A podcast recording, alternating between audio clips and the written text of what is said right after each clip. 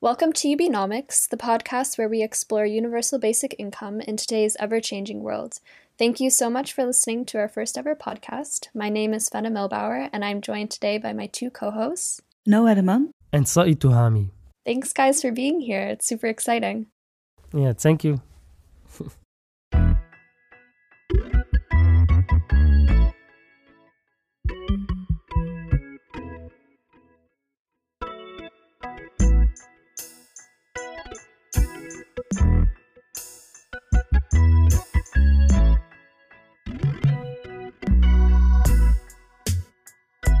So, how is everyone doing?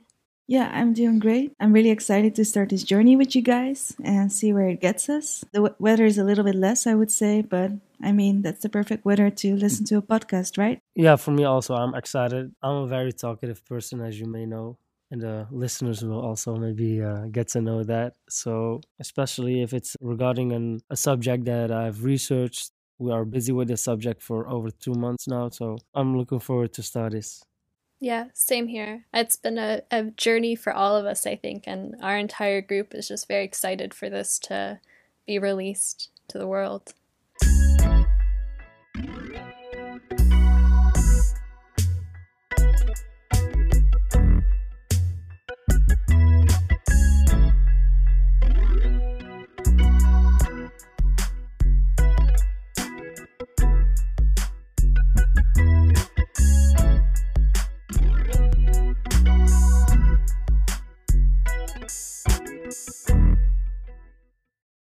Wanted to talk a little bit about what this podcast is, and I assume that some of our listeners have already uh, listened to our prologue episode.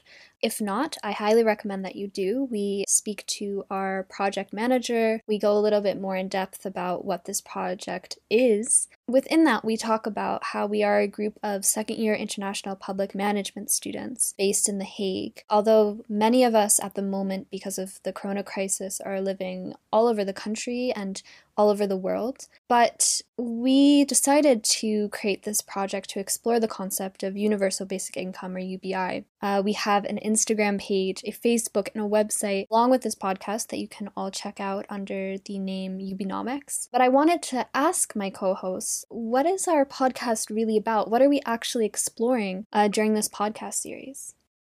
During each episode, we will explore a new European country, looking at the situation regarding UBI and the state of the economy today. After diving into the history, the economy, and the political situation of the country, an interview will take place with an expert living in the country itself, who will share their unique experience and their views on UBI.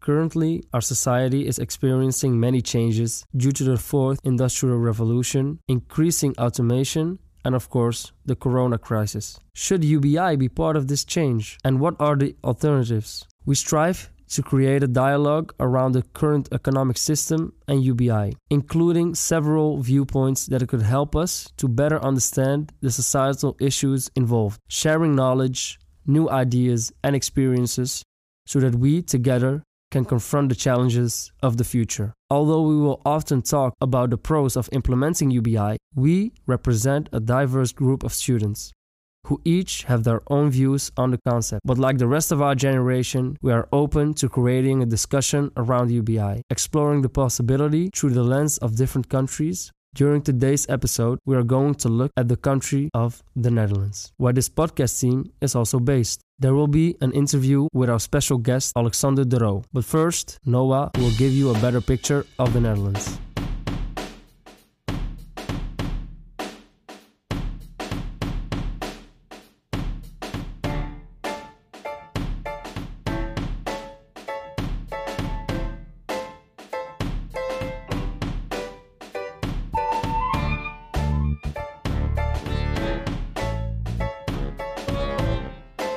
Give you a little bit more background on the countries that we are discussing, every episode will start off with a country profile. Today's episode discusses the country of origin of this podcast, the Netherlands. The Netherlands is a low lying country in Western Europe with around a quarter of its territory at below sea level. The capital and also the largest city of the Netherlands is Amsterdam, while the seat of the government is in The Hague, Den Haag in Dutch, which is also the official language of the Netherlands. When looking at politics, the Netherlands is often seen as a politically progress nation. We will explore the current state of politics surrounding UBI a bit later. There is actually quite a long history surrounding UBI discussions in the Netherlands. Since the 70s, there has been an ongoing discussion on the implementation of UBI, and this was further developed during the financial crisis in the 1980s. But when discussions surrounding UBI came into full force, politicians and civil society argued that the implementation of UBI could help combat poverty and unemployment. But in the end, UBI was not implemented and the conversation seemed to disappear. Let's look at the economy of the Netherlands. According to the international organization Focus Economics, the current economical situation regarding growth in the Netherlands is stable supported by solid domestic and external demand. But of course, economic growth is expected to slow this year because of the global backdrop surrounding Brexit uncertainty and the coronavirus outbreak. Now, the real question is, of course, if basic income were to be implemented in the Netherlands, how would we pay for it? By implementing a basic income, all forms of dividends, benefits, scholarships, and deductions would be cancelled, and this money could then be used to fund the basic income. Unfortunately, the economic consequences are not known yet, and therefore the organization FNV Welfare Recipients suggests experimenting with different variants of basic income so that we can seek the right and most beneficial way. According to the Dutch organization CPB, which translates into Centraal Planbureau, a recession as a result of the coronavirus outbreak is unavoidable. The organization created four different scenarios in which they could predict what would actually happen. So, in three of the four scenarios, the economic situation after the corona crisis is worse than the credit crisis we had 12 years ago. One worst case scenario for the current crisis is that there will be an economic decrease of 7.7%, and this would hopefully mean that the economy would bounce back in a year. Now, another factor that would influence the situation in the Netherlands is that the economy abroad could even be hit harder by the corona crisis, which would then affect the Dutch businesses heavily, as this would result in low export rates and less accessibility to raw materials and components. One of the best case scenarios, however, is that the economy shrinks with only 1.2%, and from this, the economy can bounce back from that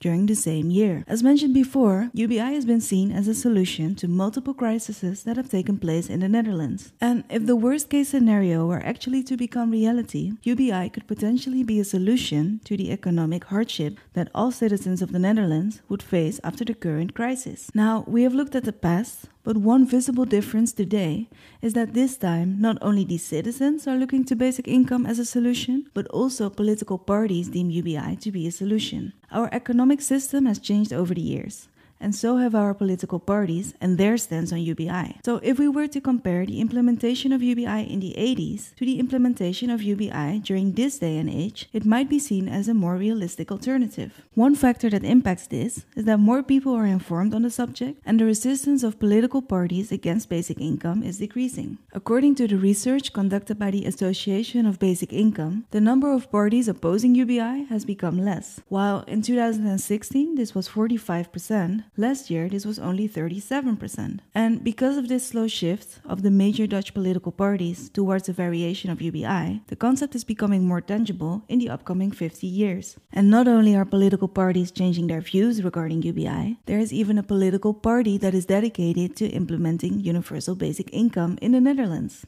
the Basic Income Party. Nevertheless, there continue to be questions surrounding what the implementation of UBI could actually look like in the Netherlands. And of course, we're hoping that by means of this podcast, we can create a better understanding of the concept and everything that comes into play. To provide some clarity and help us see what UBI in the Netherlands could actually look like, we invited Dutch expert Alexander de Roo to the show.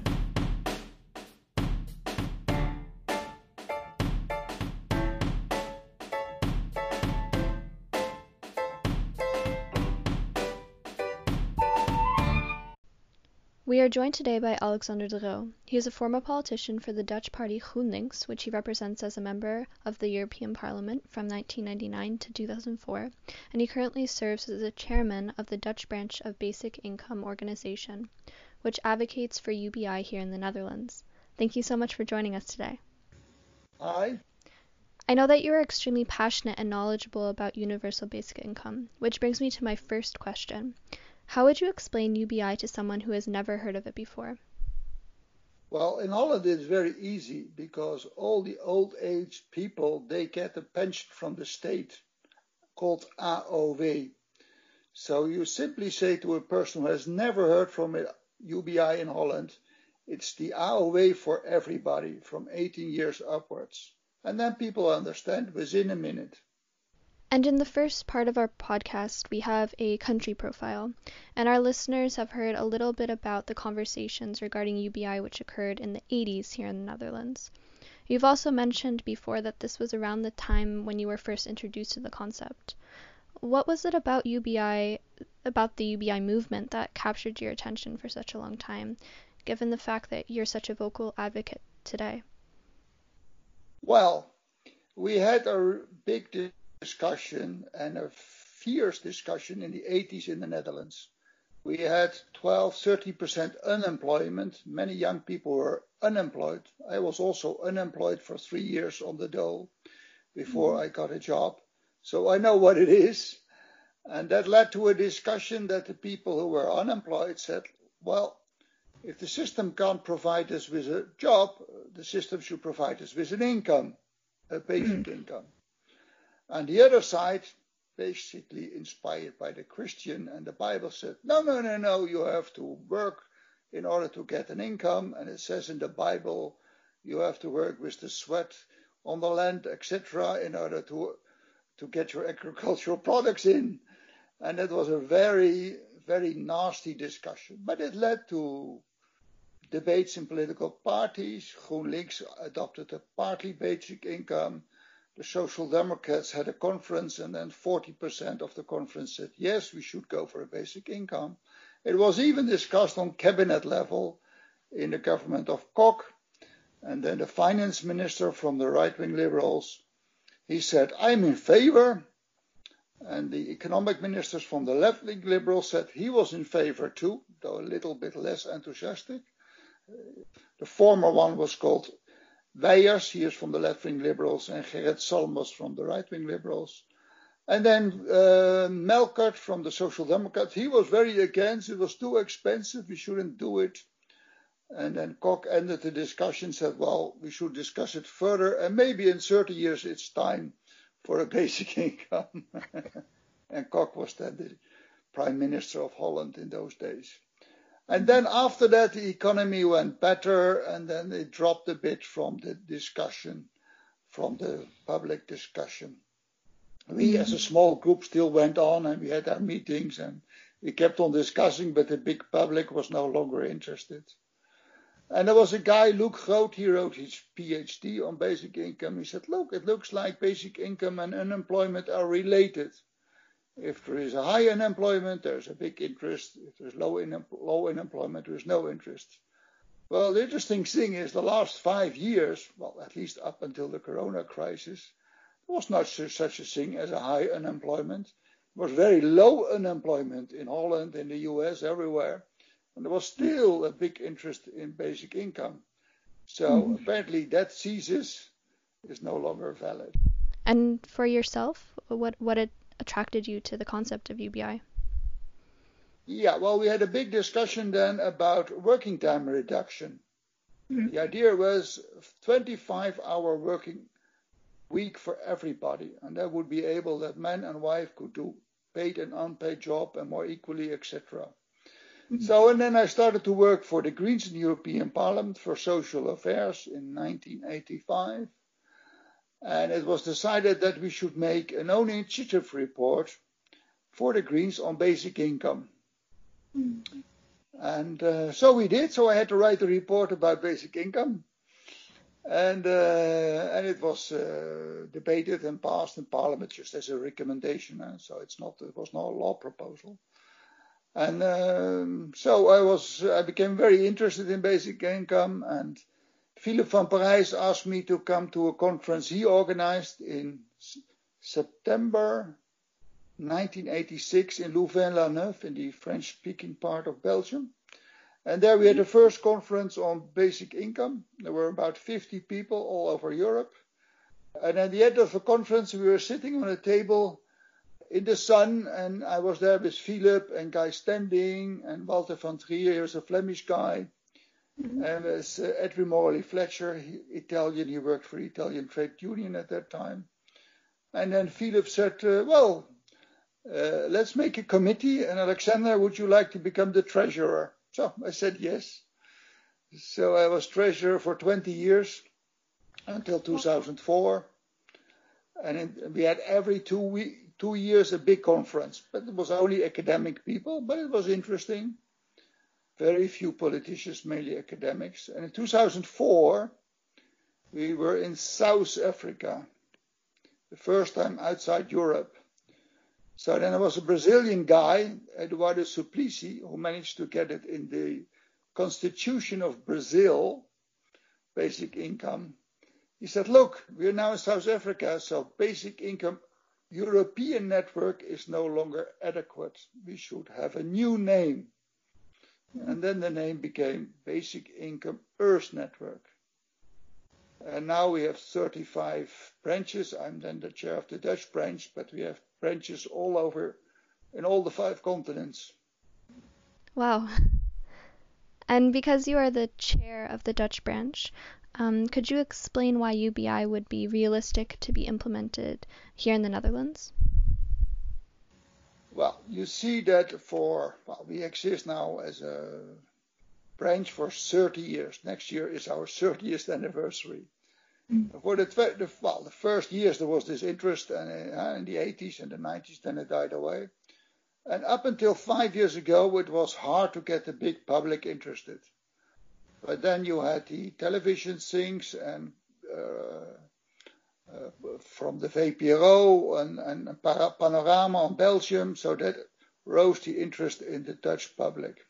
And why was there now more interested? I think because we had the economic crisis of 2008, 2015.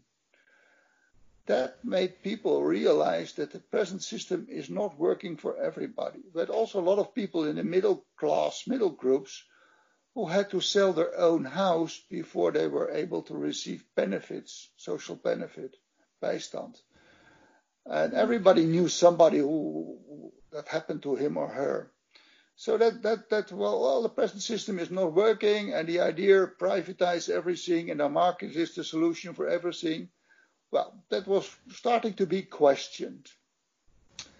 And then we had these affairs in Holland. We, we have a lot of income dependent supplements, toeslagen in Dutch.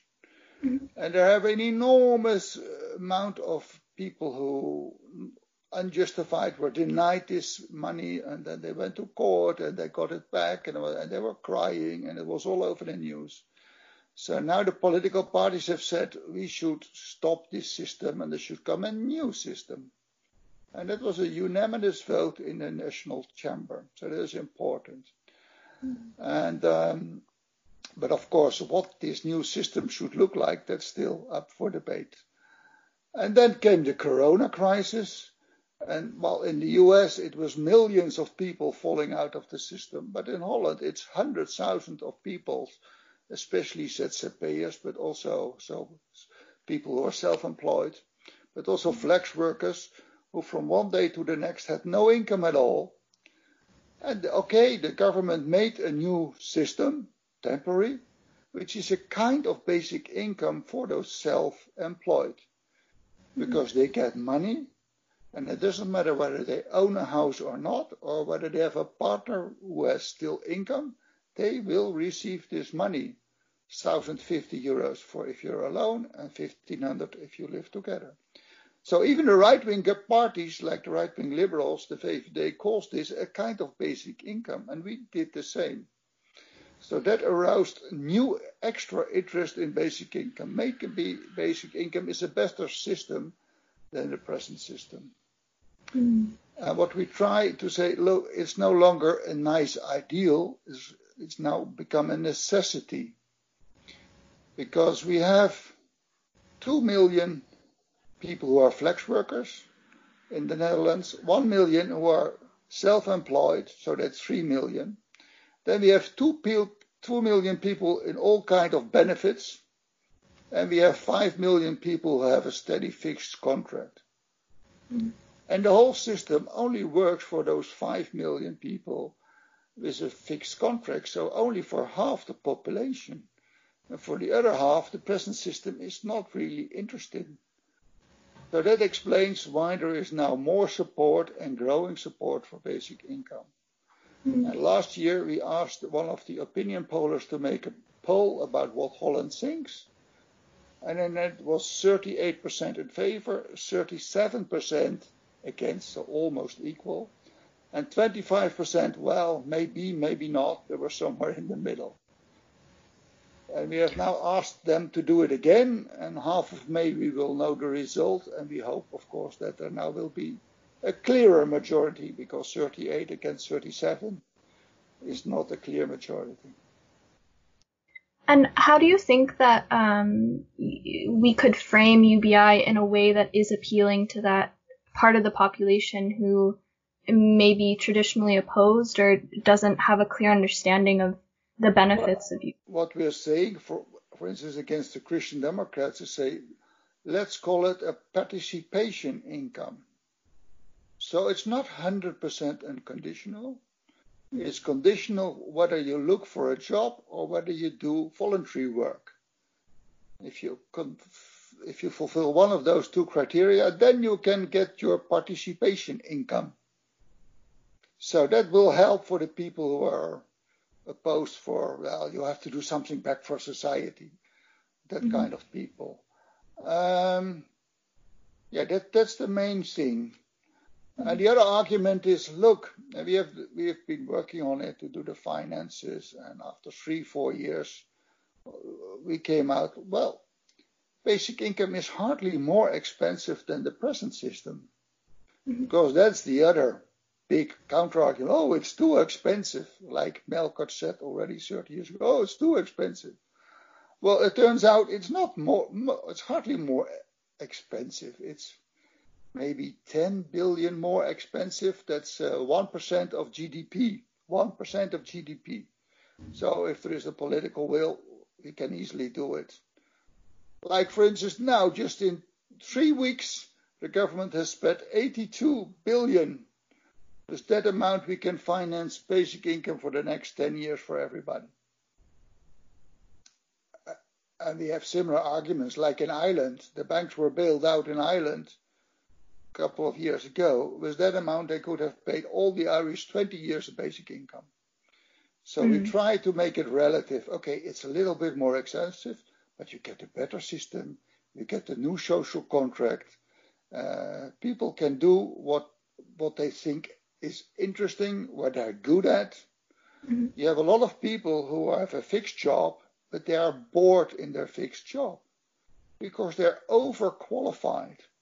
Mm-hmm. And if they have a basic income, they would start their own company, which is good for them and which is good for the society. Mm-hmm. We should not forget that qualification of the Dutch population is rising. In 1990, 25% had either um, higher vo- vocational training or university.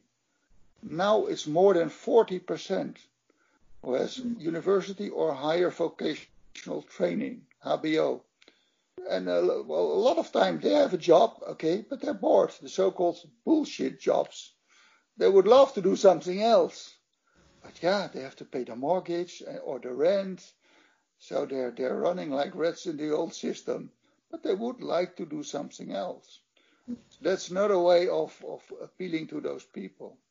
And another thing you have, which has changed to compare to 30 years ago, that now people come, okay, I've, I'm in favor of basic income and I have a, a good job, so it's not really important for me. But I would still like to know what would it mean exactly for my financial situation. Mm-hmm. So it has become a very pragmatic discussion. Yeah. No longer, no longer a a ideological battle, so to say. One of the things that you mentioned before is that there are a lot of people who oppose UBI, and they have an argument that we have to have a dramatic shift in our current economic and tax system. And to what extent do you do we need to adjust our whole system in order to make UBI render at its best? Yeah, we have to change the tax system. Mm. Absolutely. And the social system, of course. Mm. Because since 2005, we have more and more of this income dependent social benefits.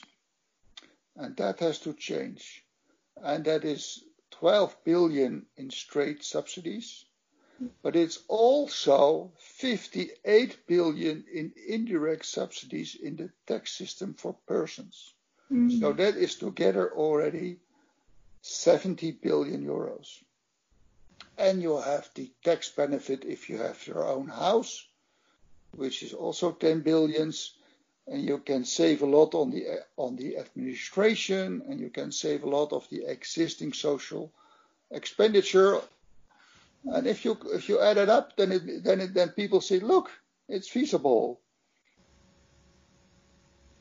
That's true, yeah.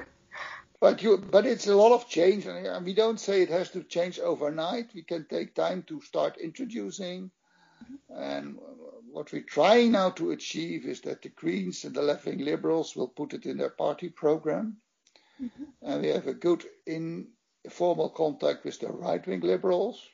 They will not put basic income in their program because their voters are against, but they will call it a refundable tax credit. Uitkeerbare heffingskorting. Mm. Well, that sounds innocent, but it's in principle the same. And that's a way to come around that, that this whole basic income is become also kind of a taboo, especially on the right wing political sphere. You mentioned a bit during this conversation about the corona crisis that we are currently in. And I wanted to ask do you think that this is the time where UBI will be seriously considered? And do you think that economic and social changes that are coming from the corona crisis will allow us to get a step ahead of where we got in the 80s? Yeah, well, it's difficult to predict the future. of but course. there is certainly more interest. And you see a couple of countries which already have an old age pension system, like the Netherlands, like Belgium, like Scandinavia, like Canada. And that's basically all the countries in the world who have a basic pension for everybody. In those countries, I think it's feasible to introduce maybe a partly basic income. Mm-hmm. So what we could say in Holland, okay, even if the Greens and the left-wing Liberals say we want it, but if the Social Democrats and the Christian Democrats are still against, then it's difficult to get it through. But you could end up with a system like, okay, we take away all those income-dependent subsidies and tax credits, which create a lot of problem on the labor market. And we give everybody 600 euros. That's not enough to live from. But if you get, or you have 200, you have 1200, and if four students are together, they have 2400, and they can rent a house and do their studies without a problem. So it will start to change the society without completely having a new system in place, but you will see the effects of the new system.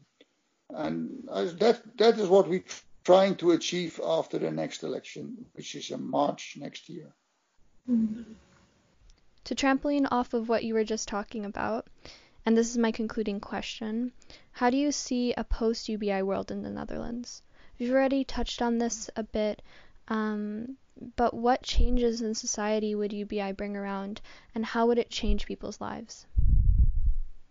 Well, people have more choice. They have the choice to work a lot, a little bit, or not at all. There are very few people who wants to work or wants to do nothing for a long time. Now, we have seen the 16 experiments worldwide, and what you can observe there is that young people study longer, not so easily become working youth. That's good mm. for them and that's good for the society. And the other group which is using the UBI is people with very young children. They want to be with their young children when they're very young, when they're babies. Of course, that effect you will have in Holland because our parental leave is very short. In a country like Finland, where you have three years parental leave, you will not see that effect. But that will be an effect. And you will see an effect that people who work five days a week say, okay, now I will work four days, and one day in the week I will look for my sick mother or something. And other people who have a bullshit job say, I will quit my job and I will start a new company or I will do it with a couple of friends. People who are unemployed or long term unemployed, they will start to do small jobs because they will still get 50% of the extra earning. If they work now, small jobs, they earn nothing extra they, all the money they earn goes away. So financially, it makes no sense for them to work. And the other fact you will see is that people who do hard job, very demanding jobs, like in the care system, they will slightly reduce the, the willingness to work. And that means we have to pay those care workers, mainly women, more in order for them to be still willing to do it. And I think they should. That's a good effect for them, but also for society. And uh, it's difficult to predict exactly what happens because no country has ever done it 100%. Although there is a tribe, the Cherokee Indians, in, in the United States, they have allowed a casino in their reservoir and with the profit of that uh, casino, all the Indians get 500 or a thousand dollars every month. And that's going on already for 23 years. So the researchers have been able to see what does this long-term experiment do with the society. And one of the things they, know, they acknowledge is that uh, the IQ of the children, of the poor children, was increasing simply because their parents no longer have these financial worries. So one of the good things is, and one of the things why I always started to be, in basic income in the first place 35 years ago, it will enhance creativity. It will enhance a different kind of society which is more relaxed. Hmm. That was the argument also in Switzerland when they had the referendum. They said, look, Switzerland is a rich country. We're not going to say, oh, we have come to help the poor in Switzerland. There are not that many poor people in Switzerland. No, the biggest change is creativity and less stress and a better health. And I think we should go for that type of society. Thank you so much for talking to us today. You're welcome.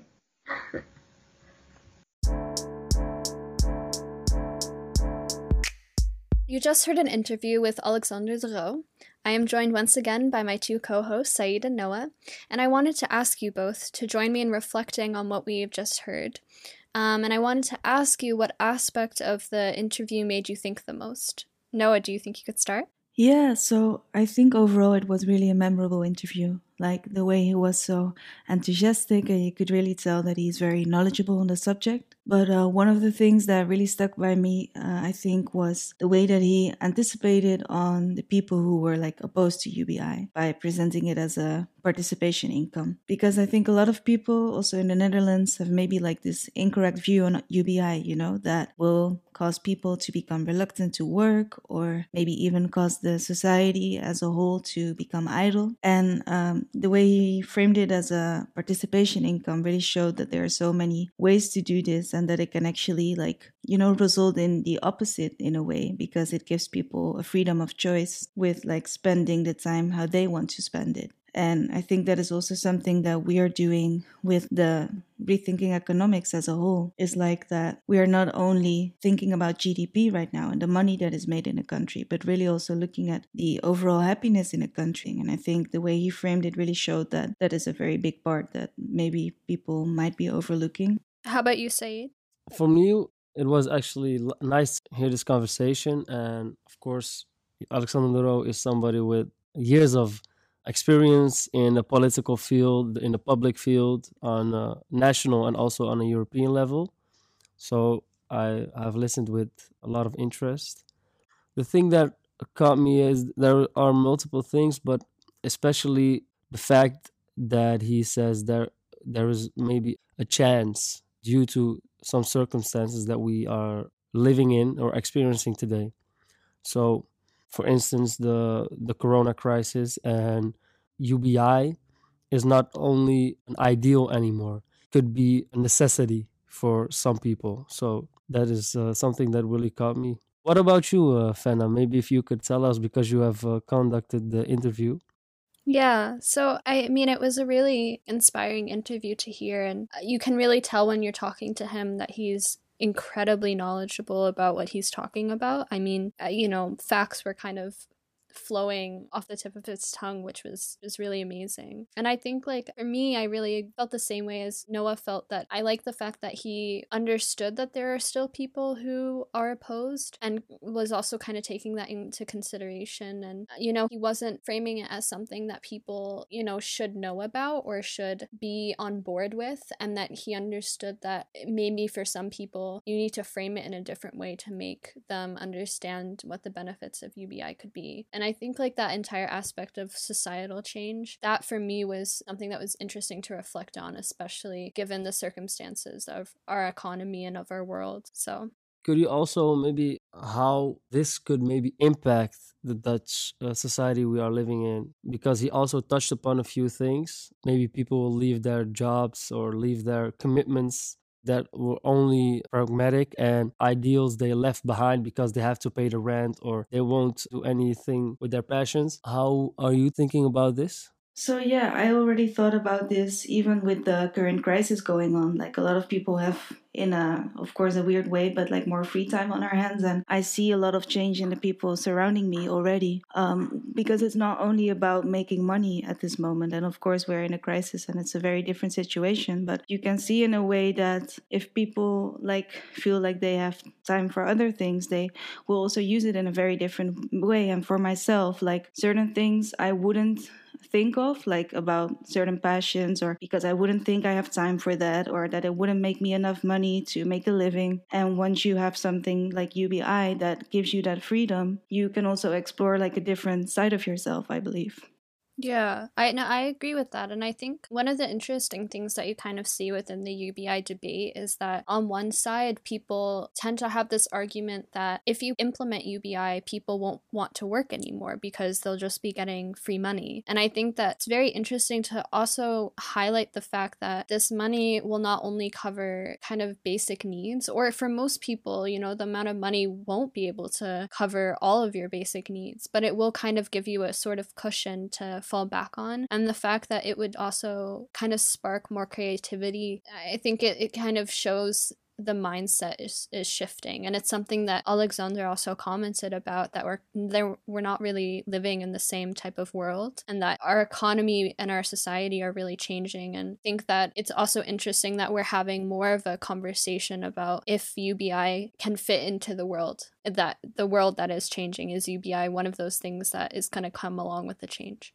well, I'm just curious because if I would look back at the things that were already discussed during this episode in the country profile in the interview, you will find that, of course, UBI has a lot of economic effects or influences. Indeed, I think that's also important to mention because would it be realistic? Could you actually do this and implement this on maybe national uh, level? Would it be responsible to implement it? And social influences coming because of uh, UBI or uh, another form of basic income can be very significant and can also increase some of the things that due to our current uh, economic system have been not looked at too much like our mental health, our addictions. So it could have also some influences on that. So, and I have read some papers and some uh, experiments that were done in the UK, for instance, that actually show how people who were addicted or had mental health issues that also depended on a lot of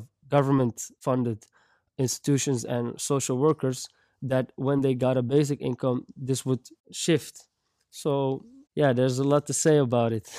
I mean, I think that it's really interesting to kind of reflect on that aspect that it, you know, that there are a lot of societal changes that are happening and to consider if UBI is a solution for those changes. I think it's very fascinating to kind of look at. And also the fact that we kind of consider the circumstance and see that UBI can be something very fluid. It doesn't necessarily need to be a one definition kind of solution. And I think that that's what makes conversations like this so interesting, but also so needed. The fact that we kind of examine UBI through the lens of a specific country and their needs, and that we kind of can adapt to that. We, of course, as uh, international public management students, we're so diverse and all have different backgrounds. And one of the things that I noticed about the Netherlands is that we're a very individualistic society and we're very focused on ourselves and the way we have to work hard and the way we have to make money. And if you look at other European countries or somewhere else around the world, it's about they have uh, siestas and more time for family and things like they are more focused on each other. And I think that could also be a change that comes with something like UBI of some kind because yeah, we're such a hardworking society, which is a good thing. But coming from like IPM now and seeing how everyone is from such a different background and learning from each other, I also see that there is a lot of societies who do it differently. And maybe this is something that is needed and able to to be able to change that. It could also be something else, but who knows? Indeed, maybe also thing that we have asked Alexander in the interview is in how far would it not be just a single action? Would it also bring about some radical changes in the structures that we know, our tax system or financial system? Or uh, the answer of Alexander was